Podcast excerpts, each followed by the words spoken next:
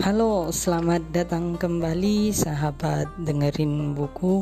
Kali ini saya akan kembali membahas satu novel lawas yang sangat menarik dan sangat kompleks ceritanya karangan dari Ahmad Tohari.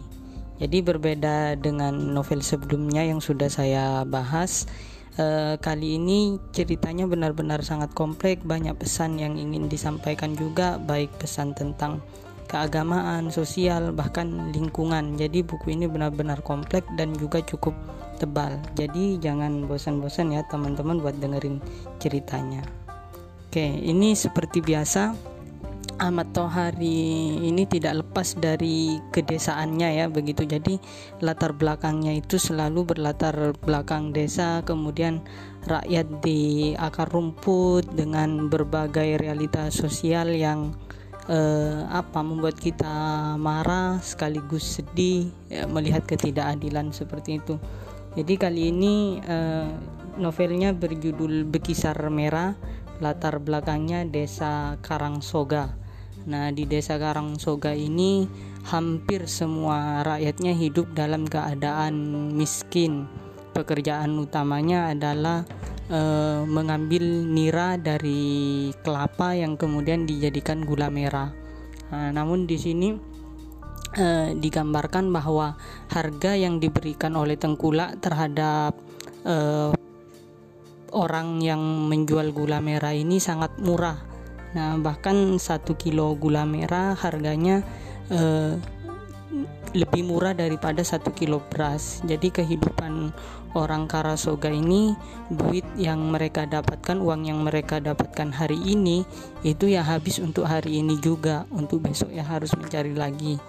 Nah, yang sangat menarik juga dari Ahmad Tohari ini dalam menggambarkan suasana alam, dia sangat uh, detail, sangat apa ya membuat kita seolah-olah berada di desa tersebut uh, dan penggambaran Ahmad Tohari ini terhadap suasana desa, suasana alam itu bukan hanya sekedar bunga atau kembang dalam paragrafnya, tapi bisa berparagraf-paragraf dia hanya untuk membahas uh, tentang keadaan alamnya. Bahkan uh, apa benar-benar hidup ceritanya. Begitu uh, keunggulan pertama dari novel ini ya. Nah, kemudian di Bekisar Merah ini juga eh, banyak tokonya, banyak perannya juga digambarkan sangat cukup lengkap. Tokoh utamanya di sini adalah seorang gadis desa bernama Lasi yang eh, dia adalah keturunan Jepang ya. Jadi bapaknya eh, tentara Jepang, ibunya asli orang Karangsoga. Kemudian Lasi ini menikah dengan pemuda yang masih kemenakan dari uh, ayah tirinya ya. Uh, jadi ibu Lasi ini ditinggalkan oleh suaminya yang tentara Jepang. Kemudian ibu Lasi ini menikah dengan Wirya Aji. Nah kemudian Lasi menikah dengan ponakannya Wirya Aji ini yang juga berprofesi sebagaimana orang Karang Soga lainnya yaitu mengambil nira dari pohon kelapa yang kemudian Lasi yang mengolahnya menjadi gula merah. Nah di awal-awal uh, apa di awal-awal novel Bekisar Merah ini uh, full menggambarkan tentang kehidupan Lasi dan Darsa ini bagaimana susahnya mereka. Nah, Lasi ini juga digambarkan sebagai wanita yang sangat cantik, ya, bisa dibilang paling cantik sedesa Karangsoga karena dia memiliki tadi gen-gen atau keturunan dari ayahnya yang seorang Jepang. Jadi wajahnya wajah yang sangat oriental seperti model-model Jepang namun juga ada matanya lebar seperti orang-orang Indonesia. Nah, di awal-awal bab ini Ahmad Tohari menceritakan banyak tentang kehidupan orang desa Karangsoga, kesulitan mereka, ketidakadilan yang mereka dapatkan dari para tengkulak dan lain sebagainya, bagaimana sederhananya kehidupan orang-orang di desa. Nah, sampai suatu kali uh, sebagai resikonya orang yang mengambil nira, Darsa ini suami dari Lasi terjatuh dari uh, pohon kelapa. Nah, untungnya tidak sampai uh, meninggal. Sebenarnya kejadian seperti ini sudah sangat sering di desa Karangsoga, bahkan tidak jarang yang berakhir meninggal. Entah jatuh dari pohon kelapa atau tersambar petir dan berbagai macam kecelakaan lainnya. Nah, di sinilah penderitaan Lasi ini dimulai uh, karena dia kehilangan uh, apa ya sosok tulang punggung yang menafkahinya yaitu Darsa ini. Nah, Darsa jatuh kemudian tidak bisa bekerja lagi, menghabiskan biaya di rumah sakit yang cukup besar bahkan sampai uh, pohon kelapanya tersebut atau tanahnya tersebut digadaikan kepada Pak Tir seorang tengkulak gula seperti itu. Bahkan ketika keluar dari rumah sakit pun Darsa ini tidak bisa bekerja karena dia me, apa ter, terkena semacam inkontinensia urin gitu. Jadi dia uh, tidak bisa menahan pipisnya seperti itu. Jadi dia tidak bisa bekerja. Bahkan Lasi di situ sempat putus asa. Kemudian ibunya ibu Wiryaji juga sempat menyuruh Lasi untuk bercerai dengan Darsa karena suaminya sudah tidak mampu memberikan nafkah bahkan hanya menjadi beban bagi Lasi beruntungnya orang Karang Soga ini sangat baik banyak yang membantu Lasi nah Lasi di sini dibantu oleh tetangganya di apa ya niranya ini diambilkan semacam itu karena suaminya tidak bisa mengambil sendiri. Nah namun ya tentu dengan uh, ongkos yang harus dibayar. Kemudian juga uh, tapi ini apa masa kecil Lasi ini sangat tidak bahagia. Dia sering dibully, sering dihina ketika SD karena dia berbeda sendiri dengan uh, perempuan lainnya. Karena dia ada keturunan Jepang tadi. Bahkan dia sering diolok-olok karena dianggap hasil perzinahan dan lain sebagainya. Sampai suatu hari ibunya menjelaskan bahwa uh, memang benar ibunya diperkosa oleh tentara Jepang tersebut namun uh, tidak hamil. Uh, sampai beberapa bulan atau tahun berikutnya tentara tersebut datang lagi ke Karangsoga kemudian menikah secara resmi barulah uh, hamil Lasi ini. Namun uh, apa tentara Jepang ini tiba-tiba menghilang dari Karangsoga. Singkatnya seperti itu. Nah ketika masa kecil Lasi ini sering digoda oleh eh, anak-anak uh, di desanya tersebut. Hanya ada satu anak yang tidak pernah menghina Lasi adik kelasnya dan dia sebenarnya ingin membantu Lasi namun dia tidak mampu menghadapi teman-temannya yang lain. Dia bernama Kanjat. Nah oke okay, kembali lagi ke masalah kecelakaan yang dialami suami Lasi yang bernama Darsa tersebut. Nah kemudian um, setiap ada masalah di desa Karangsoga ini uh, ada satu sosok yang dituakan ya yang menjadi penenang memberi nasihat dan lain sebagainya yaitu Yang Mus. Nah, Yang Mus ini di sini digambarkan sebagai uh, sosok tetua desa ya, tetua kampung yang sangat bijaksana. Jadi semua orang yang mendapat masalah selalu meminta saran dari Yang Mus ini. Nah, termasuk ketika Darsa uh, kecelakaan Nah, keluarga dari Lasi ini meminta pendapat Yang Mus uh, karena keberatan dengan biayanya, apakah cukup dirawat di rumah saja atau ke rumah sakit. Nah, Yang Mus juga yang menyarankan untuk dibawa ke rumah sakit untuk berusaha secara maksimal. nah, walaupun pada akhirnya uh, Darsa ini justru sembuhnya oleh dukun beranak. Uh, jadi di apa dilakukan semacam pengobatan tradisional oleh dukun beranak yang juga dipercaya bisa mengatasi penyakit seperti yang dialami Darsa dan benar saja beberapa bulan berikutnya Darsa sembuh. Namun lagi-lagi kemalangan ini menimpa Lasi setelah suaminya sehat. Nah, ternyata e, beberapa hari berikutnya e, anak dari anak dari dukun beranak tersebut e, mendatangi Darsa dan menuntut untuk dikawini karena sudah hamil. Nah, ternyata di sini e, ada kelicikan dari dukun beranak tersebut. Jadi dia e, apa ya kasihan sama anaknya dia punya anak yang kakinya pincang dan belum laku sampai usianya cukup tua akhirnya dia meminta imbalan kepada Darsa agar mau e, berhubungan ya waktu itu e, dengan anaknya dari dukun beranak tersebut sampai kemudian hamil dan ternyata itu memang sudah tujuan awal dari dukun beranak tersebut. Nah, akibat suaminya berianak tersebut, Lasi waktu itu langsung marah. Nah Lasi marah kemudian juga dia memutuskan kabur. Saking marahnya dia kabur e, menumpang kepada Pardi. Nah Pardi ini seorang supirnya Pak Tir ya tengkulak gula tadi. Dia memaksa ikut Pardi ke Jakarta walaupun dia uh, belum punya tujuan mau ke mana mau berbuat seperti apa. Karena saking emosinya dihianati suaminya uh, bahkan dia uh, sudah sangat setia merawat darsa waktu sakit dan lain sebagainya malah dibalas dengan pengkhianatan. Nah, si Lasi ini sangat marah. Akhirnya dia memutuskan minggat dari Karangsoga Oke sebelum uh, saya lanjutkan cerita tentang Lasi, saya ingin membahas sedikit lagi tentang Yang Mus. Nah, di buku ini sekali lagi Yang Mus ini digambarkan sebagai sosok yang sangat religius. Nah, dan dari Yang Mus juga kita banyak mengambil bisa banyak mengambil pelajaran tentang pentingnya kedekatan kita terhadap Tuhan, bagaimana kita tetap tenang dan sabar serta menerima segala cobaan dalam hidup kita. Nah, di sini juga uh, yang mus ini digambarkan uh, bukan hanya sekedar orang biasa ya dalam artian dia memiliki uh, kedekatan dengan Tuhan itu yang sangat tinggi. Nah, di sini juga sangat menarik. Porsi tiap toko digambarkan cukup banyak. Oke, kita sambung kembali.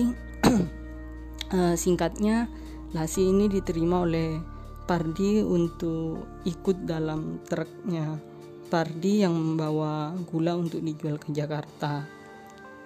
Nah, di Jakarta itu sebelum ke gudang gula, Pardi berhenti di sebuah warung milik Bu Koneng. Nah, warung tersebut sebenarnya cuma gimmick ya, aslinya bukan warung, melainkan biasalah tempatnya eh, supir mampir sekalian eh, membeli cewek ya uh, atau di situ ada bisnis prostitusinya bisa dikatakan seperti itu.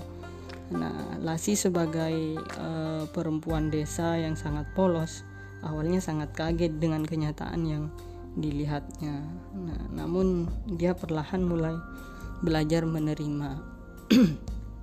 nah, keesokan harinya setelah Pardi selesai dengan tugasnya mengantar gula merah dia berniat pulang kembali ke Karangsoga namun ketika Lasi diajak pulang Lasi tidak mau karena dia masih marah terhadap Darsa dan dia masih belum ingin pulang ke Karangsoga.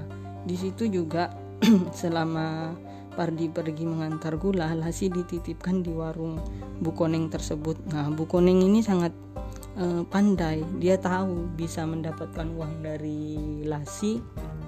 Jadi dia uh, memperlakukan lasi ini sangat baik. Nah jadi jangan teman-teman berpikir lasi akan dijual sebagai wanita murahan juga ya. Nah, karena di sini Bu Koneng ini sangat pandai. Jadi awalnya dia cuma disuruh membantu di warungnya diperlakukan dengan baik. Bahkan dia berjanji tidak akan menjadikan uh, Lasi sebagai wanita murahan. Nah akibat bujukan dan kebaikan dari Bu Koneng tersebut uh, Lasi uh, bersikuku tinggal bersama Bu Koneng dan akhirnya Pardi dengan berat hati meninggalkan uh, Lasi di tempatnya Bu Koneng. Nah, namun dia mewanti-wanti pada Bu Koneng agar jangan sampai Lasi dijadikan pelacur seperti wanita murahan lainnya. Nah, di situ uh, Bu Koneng benar-benar tepat janji, tapi dia punya rencana lain. Beberapa hari setelah Pardi kembali ke Karangsoga, datang seorang perempuan gemuk yang sangat kaya dari penampilannya menuju warung Bukoneng ini. Nah, orang tersebut bernama Bulanting. Nah, ternyata ya singkat saja, eh, jadi si lasi ini dijual kepada Bulanting dan Bukoneng ini mendapat eh, cincin berlian yang sangat besar. Dia sangat senang. Akhirnya lasi diserahkan kepada Bulanting untuk dibawa ke Jakarta di daerah perkotaannya. nah, di situ juga uh, di luar pemikiran saya ternyata sama Bulanti Lasi ini juga diperlakukan sangat baik. Dia diberikan tempat di rumahnya yang sangat besar sesuai perjanjiannya dia terhadap Lasi. Kemudian juga dia tidak diperkerjakan bahkan dia dimarahi ketika ingin membantu di rumahnya Bu Lanting ini dia dimarahi. Bahkan dia juga mencuci baju pun di tempatnya Bu Lanting ini dimarahin. Dia benar-benar diperlakukan sangat baik dibawa ke salon diajari bagaimana menjadi orang kota. Walaupun awalnya Lasi merasa kikuk dan tidak terbiasa lama-lama dia uh, sedikit demi sedikit mulai uh, terbiasa dengan kebiasaan di kota dengan pakaiannya dengan kemewahan di rumah bulanting dan seterusnya. Nah sampai beberapa bulan uh, dia tidak di sekali lagi tidak diminta jasa apa-apa hanya diberikan kemewahan dan kenikmatan nah baru beberapa bulan berikutnya uh, dia ditawarkan kepada uh, seorang kaya bernama Handar Beni. Nah, Handar Beni ini uh, orang yang sangat kaya, sebenarnya juga juga sudah punya istri lebih dari satu. Nah, namun Nah, di sini menurut Ahmad Tohari di era itu semenjak Bung Besar atau Bung Karno uh, mengambil istri dari Jepang, akhirnya tentang mengambil istri muda atau selir orang Jepang ini menjadi tren di masa itu karena semuanya ingin meniru berperilaku seperti Bung Besar. Nah, jadi di Jakarta orang-orang elit Jakarta waktu itu banyak yang sedang memburu uh, wanita yang memiliki perawakan ke Jepang-Jepangan. Nah, bahkan uh, apa namanya? mereka berebut mencari berburu uh, apa bekas-bekas uh, peranakan Jepang tersebut yang masih ada di Indonesia.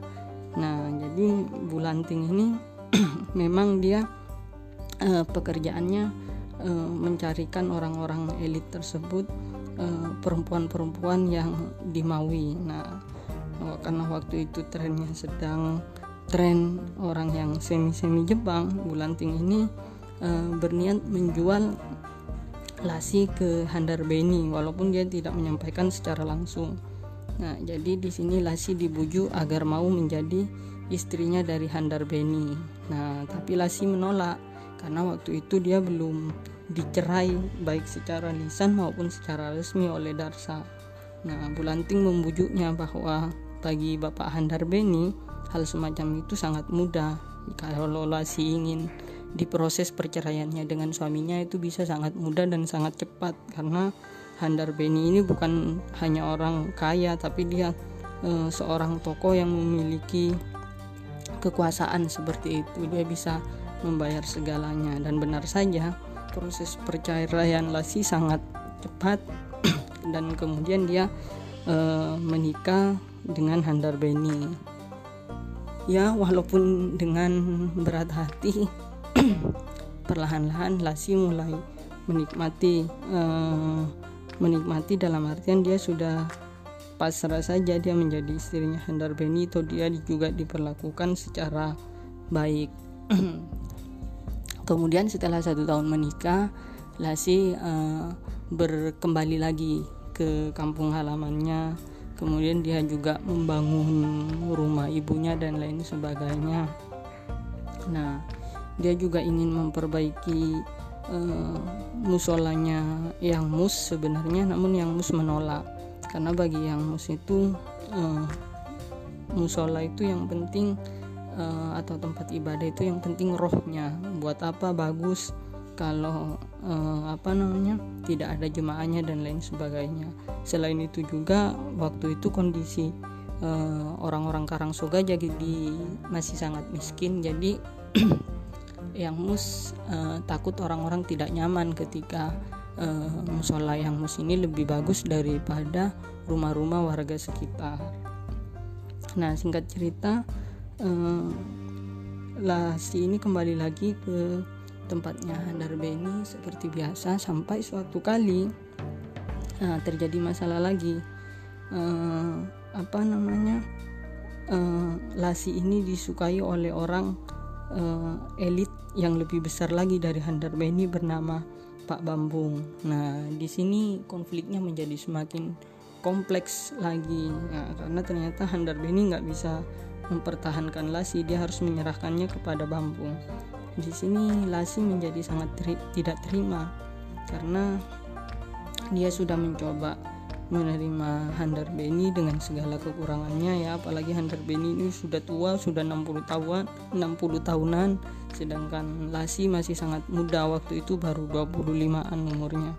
Nah namun dia dilirik oleh Pak Bambung ini lagi-lagi di sini yang memainkan peran adalah Bulanting nah jadi bekisar merah ini sebenarnya ditujukan pada si Lasi ya yang dianggap sebagai buruan para lelaki elit di Jakarta. nah, e, singkatnya dengan segala kekuasaannya Pak Bambung ini berhasil memisahkan Lasi dengan Handar Beni. Nah, namun sebelum menjadi milik Pak Bambung ini, Lasi sempat kabur. Dia kabur kembali ke Karangsoga. Nah, di Karangsoga ini dia berniat melarikan diri ke Sulawesi karena dia tahu e, Pak Bambung ini banyak anak buahnya dan lain sebagainya jadi dia kalau bertahan di Karangsoga pasti akan ditemukan nah sampai akhirnya dia mendapat pertolongan dari Yang Mus. Yang Mus meminta Kanjat menolong Lasi ya.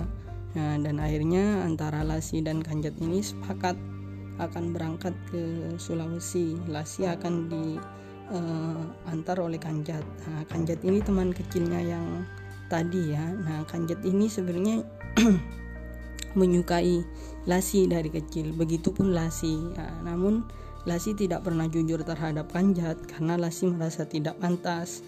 Dia dua tahun lebih tua di atas Kanjat. Selain itu Kanjat anak orang kaya dan Lasi anak orang miskin. Nah, uh, sedangkan Kanjet juga sudah apa uh, tidak berani mendekati Liasi karena itu juga lebih tua dan dia um, paham bahwa ibunya tidak akan menerima Lasi. Namun ketika dia akan membawa Lasi uh, pergi menyelamatkan Lasi ke Sulawesi, dia dipanggil lagi oleh Yang Mus bahwa tidak baik semacam melanggar apa norma sosial apalagi ketika perjalanan ke Sulawesi tidak bisa sekali jalan. Lasi dan Kanjat harus bermalam di Surabaya dan lain sebagainya. Nah, hal tersebut menurut Yang Mus sudah melebihi batas norma sosial dan Yang Mus jika itu terjadi dia merasa ikut berdosa. Nah, maka di situ eh, disepakati antara Yang Mus kemudian eh, Mukri tetangganya Lasi yang banyak menolong Lasi kemudian juga Pak Wiryaji ayah tirinya uh, sepakat untuk menikahkan Lasi dengan Kanjat. Dan Kanjat pun sebenarnya sudah melamar Lasi. Nah, namun ditolak oleh Lasi karena Lasi merasa tidak pantas. Nah ketika kesepakatan terjadi antara tiga orang tadi yang Mus, Pak Wiryaji dan Mukri Lasi dan ibunya Ibu Wiryaji juga dipanggil. Sampai akhirnya uh, mereka menerima dan uh, pernikahan tersebut dilangsungkan walaupun hanya secara siri ya hanya secara syariah. Yang penting sudah sah yang mus sudah meridoi namun nah penderitaannya tidak sampai di situ. Ketika bermalam di Surabaya beberapa malam kemudian dua malam setelah di Surabaya tersebut datanglah Bulanting ke tempat losmen tempat e, Lasi dan Kanjat bermalam Nah, di situ Nasi dibawa kembali ke Jakarta, Kanjat dipukul dan tidak bisa berbuat apa-apa karena yang dihadapi Pak Bambung ini benar-benar eh, apa ya orang besar elit yang bahkan kekuasaan Pak Bambung ini setara dengan kekuasaan orang nomor satu di Indonesia. nah, di sini eh, sudah digambarkan di tahun ini sudah bukan Soekarno presidennya, tapi Soeharto. Nah, Oke, uh, itu hanya informasi kecil. Kita lanjutkan lagi. Nah, ketika Lasi dibawa ke Jakarta ini, Lasi juga tidak langsung ditemui oleh Pak Bambung karena Bulanting sudah mewanti-wanti bekisarnya ini atau Lasi ini masih sangat marah dan belum bisa dijinakkan. Jadi meminta Pak Bambung untuk bersabar. Dulu juga ketika dengan Pak Handar Beni juga seperti itu ya, tidak langsung mau lasi dan segala macam, tapi dengan berbagai pujuk rayunya Bulanting ini lasi terperangkap. nah, di sini pesannya yang sangat uh, jelas digambarkan oleh Ahmad Tohari yaitu ketika kita diperlakukan baik dengan orang lain atau orang berbuat baik dengan kita itu tidak benar-benar berbuat baik uh, tapi di situ menimbulkan apa perasaan hutang budi atau uh, normalnya kita harus membalas kebaikan tersebut. Karena yang hanya benar-benar memberi kita dengan ikhlas itu ya hanya Tuhan. Begitu menurut Ahmad Tohari dalam buku Bekisar Merah ini. Dan benar saja Lasi merasa berutang budi pada Bulanting, Pak Handar Beni. Nah, dan sekarang dia dijebak untuk berhutang budi pada Pak Bambung ini apalagi dia sudah diberikan kalung yang harganya miliaran. Nah ketika dia ditaruh di rumahnya Pak Bambung ini uh, Bulanting merayunya dengan berbagai trik. Ya, karena di sini Lasi sudah lebih liar ya. Jadi dia berbulan apa uh, berhari-hari tidak mau makan dia hanya minum. Nah, sampai kemudian dia setelah beberapa minggu dia tiba-tiba uh, diajak sama Bulanting ini makan di luar dan terlihat si Lasi ini tersenyum. Nah Bulanting sangat senang karena triknya mulai mulai bekerja. Lasi ternyata menginginkan uh, makan laksa akhirnya dituruti sama Bulanting ini. Dan Lasi di sini juga sadar ternyata dia sedang idam dan dia ingat sudah telah datang bulan. Dari situlah dia mulai uh, punya harapan bisa bebas dari Pak Bambung namun dia tidak langsung menceritakan pada Bulanting nah, sampai akhirnya Pak Bambung ini diperbolehkan menemui Lasi oleh Bulanting karena dianggap Lasi sudah jinak. Nah di situlah ngobrol-ngobrol-ngobrol-ngobrol sampai ketika uh, Pak Bambung ini mengajak Lasi melakukan sesuatu yang dicita-citakan oleh Pak Bambung ya. Lasi menolak dan dia menjelaskan bahwa dia sedang hamil dan lain sebagainya. Nah di situlah Pak Bambung marah walaupun tidak berbuat kasar dengan Lasi. Oh ya sebelum melakukan trik ini juga sebenarnya Lasi sudah hampir di apa kena juga oleh Pak Bambung. Dia diajak ke Singapura dan lain sebagainya. Nah nanti teman-teman biar lebih singkat biar lebih seru lagi memang lebih bagus eh, beli bukunya dan baca sendiri biar eh, karena saya yang saya sampaikan cuma eh, beberapa kejadian-kejadiannya saja tidak detail Oke, saya lanjutkan lagi. Nah, karena si Lasi ini hamil, Pak Bambung marah, kemudian dia meninggalkan Lasi, namun dia bilang Lasi tetap harus ada di rumah situ menunggu keputusan dari Pak Bambung. Pak Bambung bilang dia masih akan berpikir ulang. Nah, sampai di kantornya Pak Bambung langsung menelpon Bulanting dan sangat marah sama Bulanting. Dia menjelaskan bahwa dia sangat tidak senang dengan perempuan yang kondisinya sedang hamil. Nah, Nah, di sini juga Bulanting kelagapan karena dia tidak tahu bahwa Lasi sedang hamil. Nah, tapi kemudian Bulanting ini punya ide bagus. Nah, dia bilang ke Pak Bambung tidak masalah Lasi uh, sedang hamil toh dia juga hamilnya masih kecil belum kelihatan dia bisa apa masih bisa diajak untuk mendampingi Pak Bambung ketika ada pertemuan-pertemuan uh, sih bisa diajak jalan-jalan makan main golf dan lain sebagainya. Nah nanti ketika apa lasi melahirkan kan juga bisa dinikmati oleh Pak Bambung seperti itu. Mendengar ide Bulanting tersebut Pak Bambung setuju dan menuruti kepada Lasi Bulanting juga memainkan intriknya. Dia menjelaskan uh, tentang tadi yang disampaikan Pak Bambung terhadap Bulanting dan dia bilang bahwa orang elit seperti Pak Bambung ini akan cepat bosan. Paling nanti kalau udah si hamilnya agak besar juga bakal uh, Pak Bambung sudah akan bosan. Nah dengan kenyataan seperti itu nah, cukup senang nah dia juga akhirnya mengabari Kanjat yang sudah menjadi suaminya bahwa dia hamil dan dia akan diperlakukan seperti apa oleh Pak Bambung semuanya dijelaskan oleh Lasi. Nah, dan Lasi hanya meminta Kanjat untuk bersabar karena tidak mungkin melawan kemauan Pak Bambung. Benar saja, yang terpaksa dengan sangat uh, kecewa, Kanjat hanya bisa bersabar. Nah, uh, di situ Lasi sudah menjalani profesi sebagai pendamping Pak Bambung ya dalam tanda kutip. Walaupun Pak Bambung tidak pernah bermalam di tempatnya Lasi ini di rumah yang diberikan kepada Lasi karena tahu Lasi sedang hamil. Nah, sampai uh, singkat saja sampai tiba-tiba beberapa bulan kemudian Pak Bambung ini limbung. Nah, dia sudah banyak musuhnya, kemudian dia dilaporkan bahwa dia ini uh, semacam terlibat dalam korupsi dan lain sebagainya. Nah, uh, dan akhirnya Lasi juga terseret. Nah, untungnya Kanjat ini yang berprofesi sebagai dosen, dia tanggap, dia melihat berita di koran dan lain sebagainya, dia memutuskan untuk menyusul Lasi ke Jakarta bersama Pardi.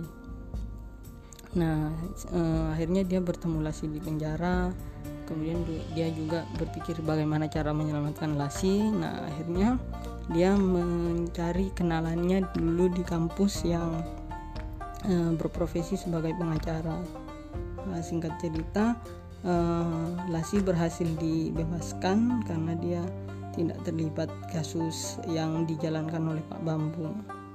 Nah, yang jadi lucunya ketika Lasi akan pulang ke Karangsoga, dia sempat dijegat lagi oleh Bulanting dan masih akan diperjualbelikan lagi oleh Bulanting. Namun yang beruntungnya Lasi dengan Kanjat bisa kabur ditolong temannya yang pengacara tadi ya dan endingnya happy ending lah uh, pulang ke Karangsoga dan berbahagia di sana dengan Kanjat. Oke, mungkin yang saya ceritakan sedikit lompat-lompat dan kurang jelas. Jadi sekali lagi uh, itu gambaran saja ya karena memang tidak mungkin saya menceritakan secara detail karena bukunya juga uh, sangat tebal 358 halaman. Ceritanya juga sangat kompleks. Kemudian uh, pengenalan tentang cerita tokoh-tokohnya sangat uh, cukup panjang dan menarik walaupun panjang. Jadi uh, walaupun novel ini cukup tebal saya rasa teman-teman akan betah untuk membacanya. Dan sekali lagi akan lebih menarik ketika teman-teman membaca langsung bukan hanya mendengarkan dari podcast ini. Nah, eh, pesannya juga oh ya, eh, ada juga di sini yang saya terlewat pesan tentang lingkungan di sini uh, karena saya juga tidak membahas tentang kanjat. Nah, sebenarnya kanjat juga digambarkan uh, cukup lengkap di sini bagaimana dia walaupun dia anak seorang tengkulak tapi dia memiliki kepekaan sosial. Dia memikirkan nasib orang-orang desa yang hidup miskin karena apa mendapat ketidakadilan soal harga gula begitu ya singkatnya. Di situ dia juga berusaha untuk mengangkat nasib warganya nah hal-hal seperti itu tidak bisa saya sampaikan secara detail ya termasuk tentang yang mus juga saya sangat tertarik dengan dengan toko yang mus ini. Nah intinya sekali lagi saya sarankan teman-teman langsung saja beli bukunya. Jangan lupa beli buku yang asli jangan bajakan oke? Terima kasih sudah mendengarkan podcast ini sampai selesai. Sampai jumpa di episode berikutnya